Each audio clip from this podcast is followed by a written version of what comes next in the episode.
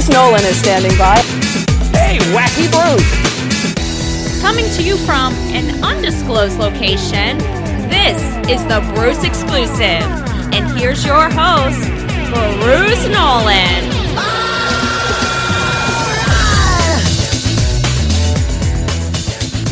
right. Ladies and gentlemen, boys and girls, children of all ages, welcome to another edition of the Bruce Exclusive, a Buffalo Rumblings podcast. I'm your host, Bruce Nolan. You can find me on Twitter and Instagram at Bruce Exclusive. Welcome back. It is the final almighty take episode of the Bills season. We'll still do almighty takes. They'll just be off-season related. As a reminder, you can email me. I am Bruce Almighty at yahoo dot com with your almighty takes, and I will accumulate them. And the way we're going to do it this offseason, unless I come up with a better idea, is once I accumulate enough to have a good episode, I'll do an episode. In addition, there will be three specific times where I will specifically call for them. I will have an almighty take episode about free agency, almighty take about the draft, and almighty take about training camp. So that's the way we're going to handle almighty takes currently, tentatively, this offseason. Don't get me wrong, I have a plan. All of the episodes are planned out from now until the start of the regular season. I have topics for every single one already laid out. But you got to be flexible. Have a plan, and in the plan, have accommodations and contingencies for things that come up. I mean, let's be honest.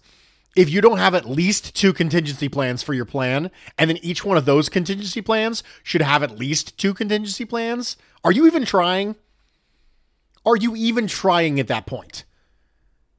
We are going to do almighty takes. It might be a short episode because not a lot of people want to talk, and I don't have crumbling their cookies to talk about this week. So let's dive right in to the almighty takes. Yeston says, hi, Bruce. Firstly, I want to thank you for doing your pod. It has become a staple of my week and is always a highlight for me, be it in victory or defeat. Secondly, I'd like for it to be known that this was the greatest Bills season in my lifetime, and if you told me before the season started it would end up looking like this, I'd be thrilled.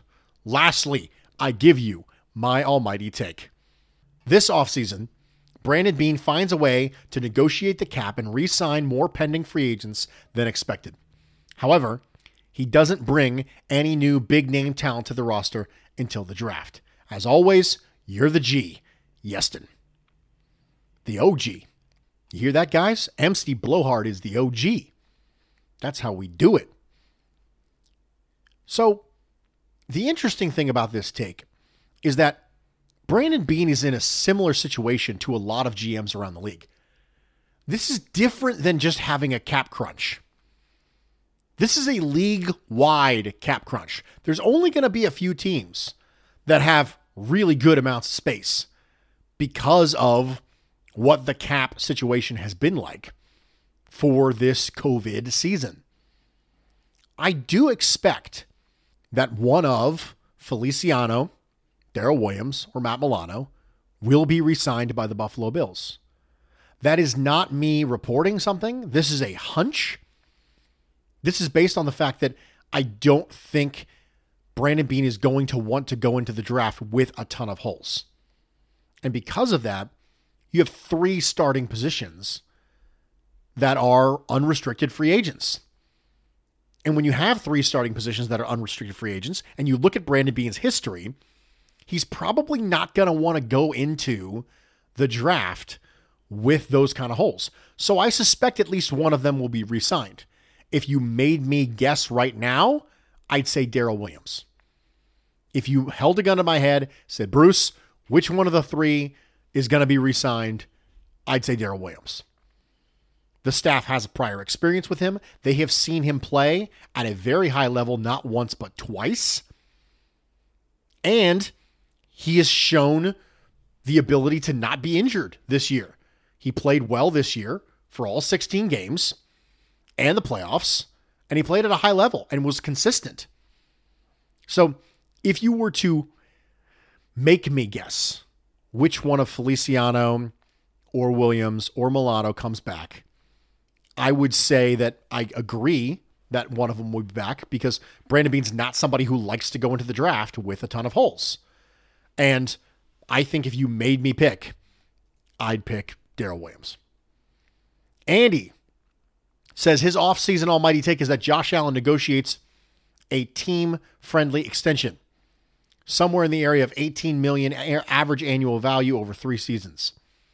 First, McDermott is all about not doing it for yourself, but for the guys lining up next to you. Allen's buy-in to McDermottisms became hilariously obvious when he caught himself using the find a way motto during the post-game interview following the win versus Baltimore. Next, New England set up the model for this over the past two decades. In two thousand five, you know, after the three Super Bowls, Tom Brady signed a four-year, forty million dollars deal. In two thousand ten, Brady signed a four-year, seventy million dollars deal. He then restructured that deal two years later to clear seven million dollars in cap space. This, in turn, allowed New England to routinely bring in talent around Tom Brady to remain competitive, though a garbage division certainly helped. I realize that the salary cap isn't the same it was fifteen years ago, but the rationale remains the same. So given the team's cap situation, particularly if the cap goes down this year, Allen is going to need his wallet to take one for the team in order for the Bills to retain or bring in top talent. Diggs did it once he was traded here, although probably for different reasons. So it's soon going to be time for Allen to return the favor. People keep talking about how Allen's going to get a thirty million dollars plus extension, and the way he played this year, I certainly think he'll be deserving of it. But if a Super Bowl truly is his goal, I think Allen puts his ego and his earning potential on the shelf for the time being to allow the team a better chance to improve and win. Okay, a couple things to digest as part of this take. The first thing is that when Diggs got here, he actually got some of his salary advanced. He didn't take a pay cut. When Stephon Diggs got here, he got some of his twenty twenty-one, twenty twenty-two, the future money pushed up into this year. So there was a restructuring, but it wasn't in the favor of the team. It was in the favor of Stephon Diggs. His guarantee went up next year, and they moved some of his money forward. So the restructure that Stephon Diggs did was in his best interest, not the team's best interest. Secondly, eighteen million dollars average annual value over three seasons is less than half of what the market is for quarterbacks right now. We have never seen someone ever voluntarily accept a contract that far below market value at the quarterback position. Ever. Not even Tom Brady.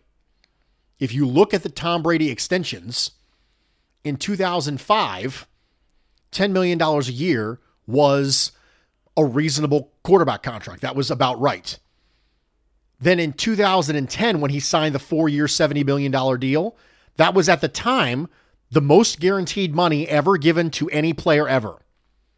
So yes, Tom Brady didn't squeeze the Patriots dry, but he certainly didn't take less than half of what the average annual value market going rate is. I would be very shocked. Like, highly improbable isn't even a strong enough response, probably, to Josh Allen taking something in the eighteen million dollars a year range. I think it'll be every bit from thirty-nine to forty-one million dollars a year when Josh Allen signs it. In addition, it should be very noted that Josh Allen still has his fourth year and ostensibly his fifth year option. They haven't picked it up yet, but that seems pretty likely. Before that money would necessarily kick in. So if Josh Allen signs an extension, there is a method by which you can structure it, the way the Chiefs did with Patrick Mahomes, where there is a net neutral effect on the cap for the next two years. So his cap number for the next two years looks exactly the way it would have looked anyway. And by the time the cap number gets bigger, then the N F L cap will be markedly bigger because the new T V deals would have hit by twenty twenty-two. So I don't anticipate this happening. And quite frankly, if, if you're his agent, I'm not entirely sure you want to be a part of that deal. It would be a nice swan song, I guess, to your career as an agent if you got your name attached to a contract that looked like that. I mean, Tredavious White set the bar for N F L cornerbacks, but he didn't set it by as much as we thought he was going to, and we were all over here talking about what a great contract it was because he didn't set the bar by as much as we thought he would. But taking less than half of the average annual value of a market contract is unheard of. So I'm going to say highly probable. I, I just, I just don't see it. Listen, Josh Allen seems like a nice guy and everything, but they're still athletes. They still want to get paid. And I, I don't think he's going to rake the team over the coals, but the Tom Brady thing is not quite the same. Tom Brady did sign a record-setting deal in two thousand ten. And also, when you restructure a deal, you might not necessarily be helping the team at all. You might be just converting salary into signing bonus, which is a simple restructure and happens all the time. If you convert a salary into signing bonus, you're just taking all of your annual pay. You're just getting it at one time. That's not sacrificing to help the team. That's just getting all your money now instead of later. So I would be floored. I would be absolutely floored if this was the case. I'll tack it up as highly improbable, but I wish I could go stronger than highly improbable, but that's, that's, we don't do that here. So we're just going to go highly improbable because, hey, anything can happen. Luke says, hey, Bruce, I know you can't answer everything, but I wanted to ask anyways for your pod this week. Is there an explanation for the Chiefs' seemingly newfound ability to smother this Buffalo wide receiver core, or maybe more accurately, the Bills' inability to get open downfield? I just did not understand what was happening in the game, and it can't be just as simple as Beasley was hurt, right? Thanks again for all you do, and I completely understand if this doesn't fit your tight weeknight timeline. Luke in Atlanta. Gabriel Davis, Cole Beasley, and John Brown all being gimpy. And the Chiefs getting away with some overly physical, perhaps, coverage downfield all contributed to the receivers not being able to get separation downfield. Those are all contributing factors. In addition, the offensive line was getting whooped enough that it started to get in Josh Allen's head a little bit, and he started bailing early with the expectation of pressure coming from Chris Jones up the middle. All of these things kind of worked together to conspire to not let the Bills get open. In addition, Brian Daboll didn't exactly do them any favors with bunch formations and tight things that the Rams have historically done and the Titans have historically done to allow their receivers to get off of man coverage. So it's a little bit of everything. It's a little bit of Daboll. It's a little bit of injuries. It's a little bit of physicality from the Chiefs. It's a little bit of pressure. All these things contributed to the pass game not being able to be effective and receivers not being able to shake free. Chris says, Bruce, thanks for all the work you put in the season and my condolences to you and Missus Bruce for the Ohio State losing to Alabama. And I hope everyone's feeling better. Yes, my wife is markedly recovered from her bout with COVID. I would say she's probably about ninety percent. and uh, and chugging up from there. So I'm very happy about that. At what point in the game, Bruce, did you realize it was a lost cause? Yeah, the popular narrative is the coaching choice to go for field goals when you need to score touchdowns.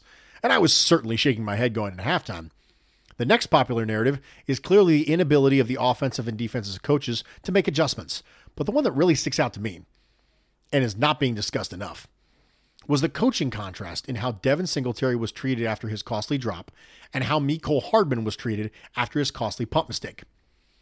Casey realized that they needed the full complement of weapons for Mahomes, so the coaches worked to get Hardman back in the flow of the game, while McDermott treated Singletary like this was week six and benched him for T J. Yeldon.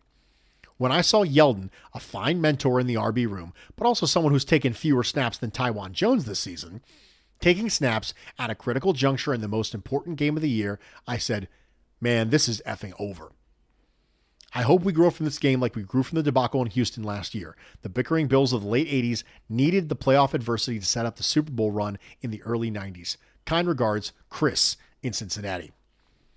I actually had no problem with the benching of Devin Singletary.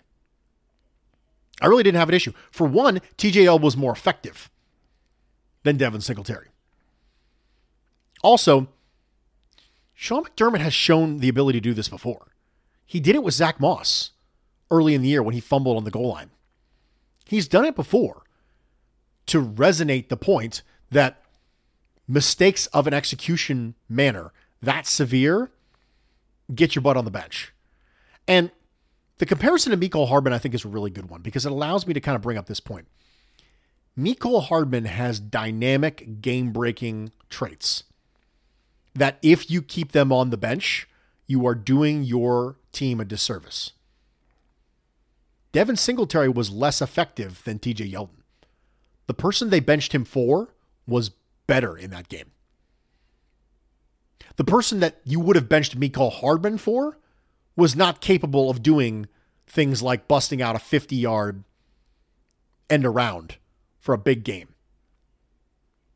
So I think that the personnel you have and how badly you will be hampering your team by benching the player matters in the decision to bench the player. Because it's a value proposition. What am I giving versus what am I getting? And if I'm giving up game-breaking talent, then perhaps maybe I don't want to do that. But if I'm giving up Devin Singletary and I'm getting perfectly reasonable running back play, then maybe it doesn't seem like that big of a deal anymore. In addition, those types of mistakes are amplified on the national stage in a playoff game. So they do matter more than they matter in week six. So I actually don't have too much of an issue. As far as when I knew it was a lost cause, I think for me, in the third quarter, when the Chiefs continued to be able to move the ball at will and score, that was when I thought, you know what? I don't think this is going to happen. Because in the second quarter, they really lit them up. twenty-one points in the second quarter, that's that's a lot. But if you come out after halftime and things are a little bit different, then you think, okay, the second half has a shot. But when the Chiefs continued to move the ball in the third quarter, that's when I knew it was probably too far gone at that point. Chris says, P S, put me down for an X L t-shirt emblazoned with how and why are the more important interrogatives. That's a Bruceism that if you're new, you may not have heard, which is how and why are more important interrogatives than what? That's a Bruceism. So if I do t-shirts, I'll make sure to put that one on there. Jesse says, Bruce, first of all, thanks for a great season of podcasts that enriched the fandom of myself and many others throughout Bills Mafia. Sucks that it's over, but I believe we have many winning seasons ahead. I should probably live in the moment, but I'm eager to fast forward through the rest of the winter, spring and summer to restart September football. My take is the Bills need at least one more explosive playmaker on either side of the ball to have a chance to surpass the Chiefs. On defense, I see that player as an elite pass rusher. Although C B two is a greater need in general, the impact of another D B would be negligible against the Chiefs because of their embarrassment of riches at skill positions. Consider that Sammy Watkins, who didn't even dress for this beatdown, is Mahomes' third option. No combination of D Bs will be able to hold up against such a dynamic attack for long. The only hope is to generate pressure with a four-man rush before these speeders receivers can get separation. On offense, they need a more athletic running back who can do more than just catch or drop checkdowns. They need someone who can play a little bit of slot receiver and use speed to win one-on-one matchups created by the Bills' spread offense. They don't need to plan a greater number of runs, but they should expect better results when they do decide to do so. My secondary take relates to the offensive side of the ball. No quarterback should be expected to produce under the circumstances Allen faced against the Chiefs. Tony Romo, a universally respected commentator, repeatedly noted that the Chiefs' stifling coverage was downfield. He pointed out one play where Allen could have checked down to Beasley and another where there was a miscommunication between Allen and Diggs on either a post or a corner route, but most of his commentary focused on the Bills' blanketed receivers. I thought that every pass more than five yards behind the line of scrimmage required Allen to use every ounce of his prodigious arm strength and newly acquired accuracy to squeeze the ball into extremely tight spots. He received so little help from the running game that Singletary actually ceded snaps to Yeldon down the stretch. I haven't seen any quarterback, including Tom Brady in his prime, consistently play better under the same set of circumstances. The secondary take ultimately leads back to the first. No amount of player development or refinement of tax- tactics will change the fact that the Bills are currently not as talented as the Chiefs. Until we get at least one more playmaker on either side of the ball, they will have to play their best and hope for the Chiefs to play their B game. Oh well, ultimately, it was the most exciting season in years, possibly ever, and I'm looking forward to next year, Jesse. You're going to hear me say this a lot regarding pass rusher this year. I would like a dynamic pass rusher too. You're not going to get one at thirty. That's just not where you find dynamic pass rushers. Look at the best pass rushers in football right now. Myles Garrett, Joey Bosa, Khalil Mack, Nick Bosa. They're all top five picks. Like, they're really, really high picks. Those dynamic players aren't around at thirty. I don't think you get one there. Now, you can get lucky. There are good pass rushers in this league who weren't taken high. Max Crosby, Zadarius Smith. But Cameron Jordan was taken at the end of the first round, for sure. But a lot of these players were first-round picks. It's just really rare. It's really rare to find them. Don't get me wrong. Somebody's there. I'll take it. I'll be happy with it. But I think the probability of you finding that elite pass rusher who can come in day one, that's important, and be a productive player off the edge is lower than other positions. It's one of the reasons why I understand the, I don't know, what's the word, fever, I guess, about a running back at thirty. Because we've seen running backs in the late first round come in and be immediate impact players. I understand that part of the argument. That doesn't mean I'm okay with it, but I understand it. So it's going to be harder than you think to get a dynamic pass rusher at thirty. Now, on offense, the running back thing we already talked about, but you're going to have dynamic weapons. You're going to have abilities to get maybe a tight end, maybe a wide receiver at thirty who can be dominant. We've seen people. Justin Jefferson was picked number twenty-two, and he did pretty well for the Vikings last year. So things like that are more probable at certain positions. In regards to your cornerback, I agree with you. I don't think they're going to pick a cornerback at thirty just because it's not part of their D N A to have two first round corners who are really talented and really athletic at the same time. It's just not what they've ever done as far as Bean and McDermott go. They've always just sort of had a get by guy at C B two. But just remember that part of the reason you're not able to play man ever and mix it up against the Chiefs is because you don't have the athletes to do it. We talked about it on the pod yesterday. So I would strongly nod toward not putting that out of your mind if I was giving advice to the Bills front office. But I truly believe they're going to ignore my pleas. They did last year. We drafted a corner in the seventh round who is a smidge, possibly, better athlete than Levi Wallace and Josh Norman. So it is what it is. We are going to take a quick break. We're going to come back. We're going to finish up your almighty takes. Stick with me. We'll be right back. Support for this show comes from Sylvan Learning.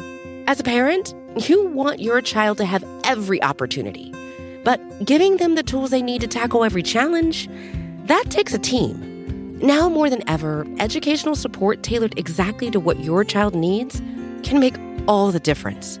That's why parents have trusted Sylvan Learning for forty-five years as the ultimate teammate in their child's educational journey, instilling in them a love for learning and a passion for reaching the next level. And Sylvan's Insight Assessment can identify gaps in learning and areas that could be of concern for your child. It's a three sixty degree view into your child's learning that you can't find anywhere else and helps ensure that your child didn't miss something in school that might put them at a disadvantage in the future. And right now, it's the best price of the year at twenty-nine dollars. Go to sylvan twenty-nine dot com to learn more and get your child's assessment for only twenty-nine dollars. That's S Y L V A N twenty-nine dot com. It's Kaylee Cuoco for Priceline. Ready to go to your happy place for a happy price? Well, why didn't you say so? Just download the Priceline app right now and save up to sixty percent on hotels. So whether it's Cousin Kevin's Kazoo Concert in Kansas City, go Kevin, or Becky's Bachelorette Bash in Bermuda, you never have to miss a trip ever again. So download the Priceline app today. Your savings are waiting. Go to your happy place for a happy price. Go to your happy price, Priceline. Welcome back, everybody, and thank you for joining me for this edition of the Bruce Exclusive, a Buffalo Rumblings podcast. I'm your host, Bruce Nolan. You can find me on Twitter and Instagram at Bruce Exclusive. Welcome back. Jumping right back into the almighty takes, Christopher says, hi, Bruce. First off, thank you for a wonderful season of content. Win or lose, I've loved listening to your podcast. Can't wait to hear what you've got planned for the offseason. Anyway, this is a three-part email, so I'll dive right in. First off, we're going to do his almighty take. Christopher's almighty take is that early in the offseason, the Bills will hire at least two new offensive coaches. I expect Brandon Bean to use the carrot of the offensive coordinator position in twenty twenty-two to draw in prime candidates with the expectation that Daboll will leave after next season. Essentially, this will set up an in-house competition for the twenty twenty-two Bills offensive coordinator job and allow Bean and McDermott to groom Daboll's successor while ensuring that Allen gets a continuation of the stability that he's enjoyed so far. I'd expect Ken Dorsey to be the lead candidate in that competition, but this year's handover will hopefully benefit him and everyone else on the staff. I think that a lot of what happens with the Bills' offensive staff is going to depend on whether or not Leslie Frazier gets hired as the head coach of the Houston Texans. So right now, it is eight fifty-five p.m. Eastern Standard Time on January twenty-seventh, which is a Wednesday. So I'm recording this on Wednesday evening for the Friday podcast. At this time, Ravens assistant head coach David Culley, you remember him, is currently the leading candidate for the Texans job, but it very well could be Leslie Frazier. So by the time you're listening to this, then perhaps that decision will have already been made. But I do think that that's going to change things for the Bills. If Leslie Frazier goes to the Texans, that's going to cause a shakeup because Leslie Frazier very well may likely take someone like Chad Hall or someone like Ken Dorsey with him as the offensive coordinator, which would be bad for sure. But I think before they make any calls on bringing in new coaches, first they got to see if there's any holes that are created by Leslie Frazier poaching any talent. The second part of Christopher's email was an off-season podcast episode suggestion. I have noted it. I have no idea how I will pull it off, Christopher, but that's just between me and you, man. I, I read it. I liked it. I'm not entirely sure how I would do it, but I will stew on it, I promise. He also had a fandom story, so we're going to read it. Christopher is from Newcastle, the closest English city to the Scottish border. And my family moved to Rochester, New York when I was twelve. At that time I moved over, the most I knew about American football was that it was a sport often played in American high school movies. We landed in Rochester in April, so I had five months to figure out what the N F L was and to pick a team. Being from Newcastle, I was naturally drawn to the teams that had black and white in their uniforms, the Raiders and the Steelers. And a lot of the people that I met in school were New Jersey team fans. But eventually, my dad's insistence that you should always support your local team won through, and I became a diehard Bills fan. A decade later, I'd moved back to the United Kingdom, graduated from university, and started working in Edinburgh, Scotland. I was living with one of my friends from uni and a third guy who we had found online and was studying Arabic at the University of Edinburgh. One night, that third guy decided to have a party for everyone on his course, and he decided to not tell me or our other flatmate until five minutes before people were going to arrive. I happened to be cooking my dinner in sweatpants and a Bills hoodie at the time, as one does. Luckily, The first person to arrive was the woman who would become my wife. She walked into the kitchen, and the first thing she did was point at my shirt and say, "Hey, go Bills!" I wasn't used to hearing Bills fans in the United Kingdom, so I launched into an explanation of why I supported them. Oh yeah, I used to live a couple hours east of Buffalo, so you know, I ended up supporting the local team. My future wife responded with, "Oh wow, I'm from Rochester." And from there, all because of my Bills hoodie, we figured out that we'd be in the same high school at the same time and never met. Then four years and three thousand miles away, a Bills hoodie brought us together. We've been happily married for seven years now. Apologies for the long and rambling email. I absolutely love your podcast, and I can't wait for the non-Marvin Lewis content you've got planned. Although, as someone with a significant soft spot for the Bengals, I'd probably have loved those episodes. Bills, man, bringing people together.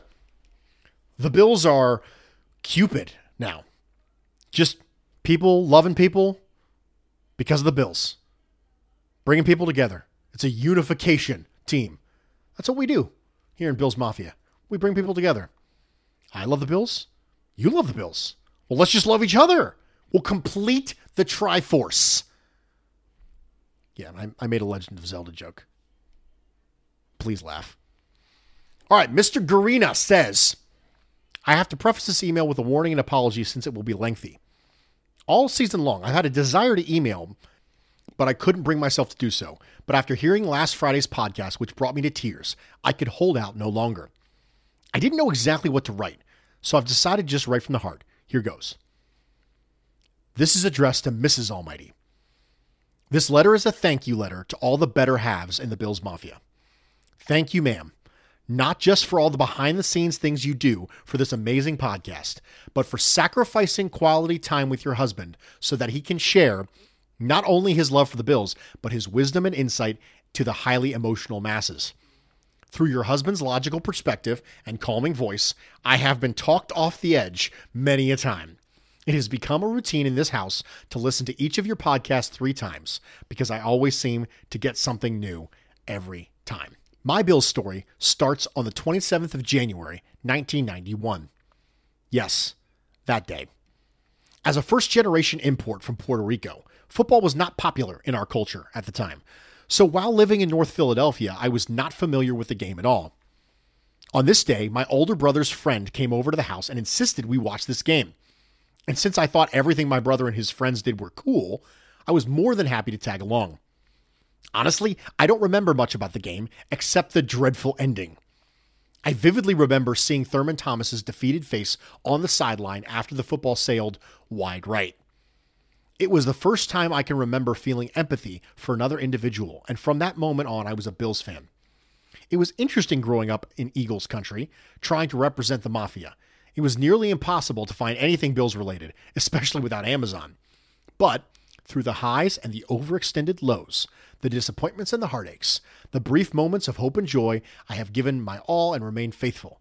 It's been worth all the pain.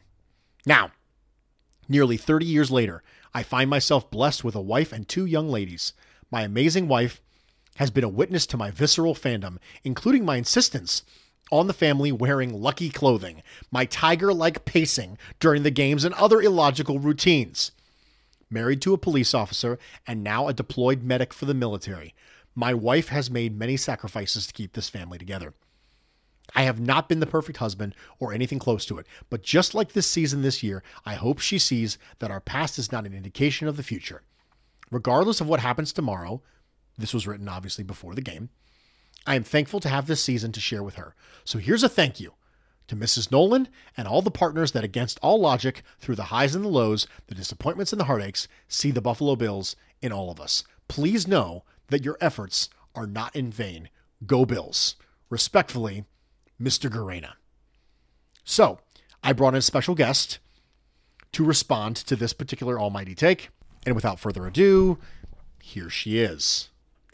Thank you so much. That was so kind of you. I absolutely love hearing all of your emails. And this is actually one of my favorite uh, spots that Bruce does, um, and just hearing about your relationships as well with your spouses and friends and your stories. I just think it's really, really awesome. And um, thank you to your wife as well for all that she does in her service. So just thank you so much for that. That was extremely kind. And as for all of the things that you do during the game, I'm with you on that. Um, I think I was actually more upset and into the game on Sunday than Bruce was. So I'm always yelling for holds. Bruce gets on me for that, but look, I You only, think everything is holding, you know that. I only I call it like I see it. So have you ever called holding on your team ever? I mean, I go, "Ooh, I hope the refs didn't catch that." So, I mean, yes. A likely story. I don't yell it out because I don't need to draw attention to it, but I know it happens. Wait, do you think the refs can hear you through the television? I mean, they can't? Uh, no, no, no, they can't. Oh, well, you know. Well, thank you for joining me. You are very welcome. For a quick spot. You are very welcome. Ladies and gentlemen, Missus Nolan. And that's it. We're done. thirty-five minutes in. We took a break. We went through your almighty takes. It was wonderful. And until next week, that's the way the cookie crumbles. I'm Bruce Nolan, Buffalo Rumblings.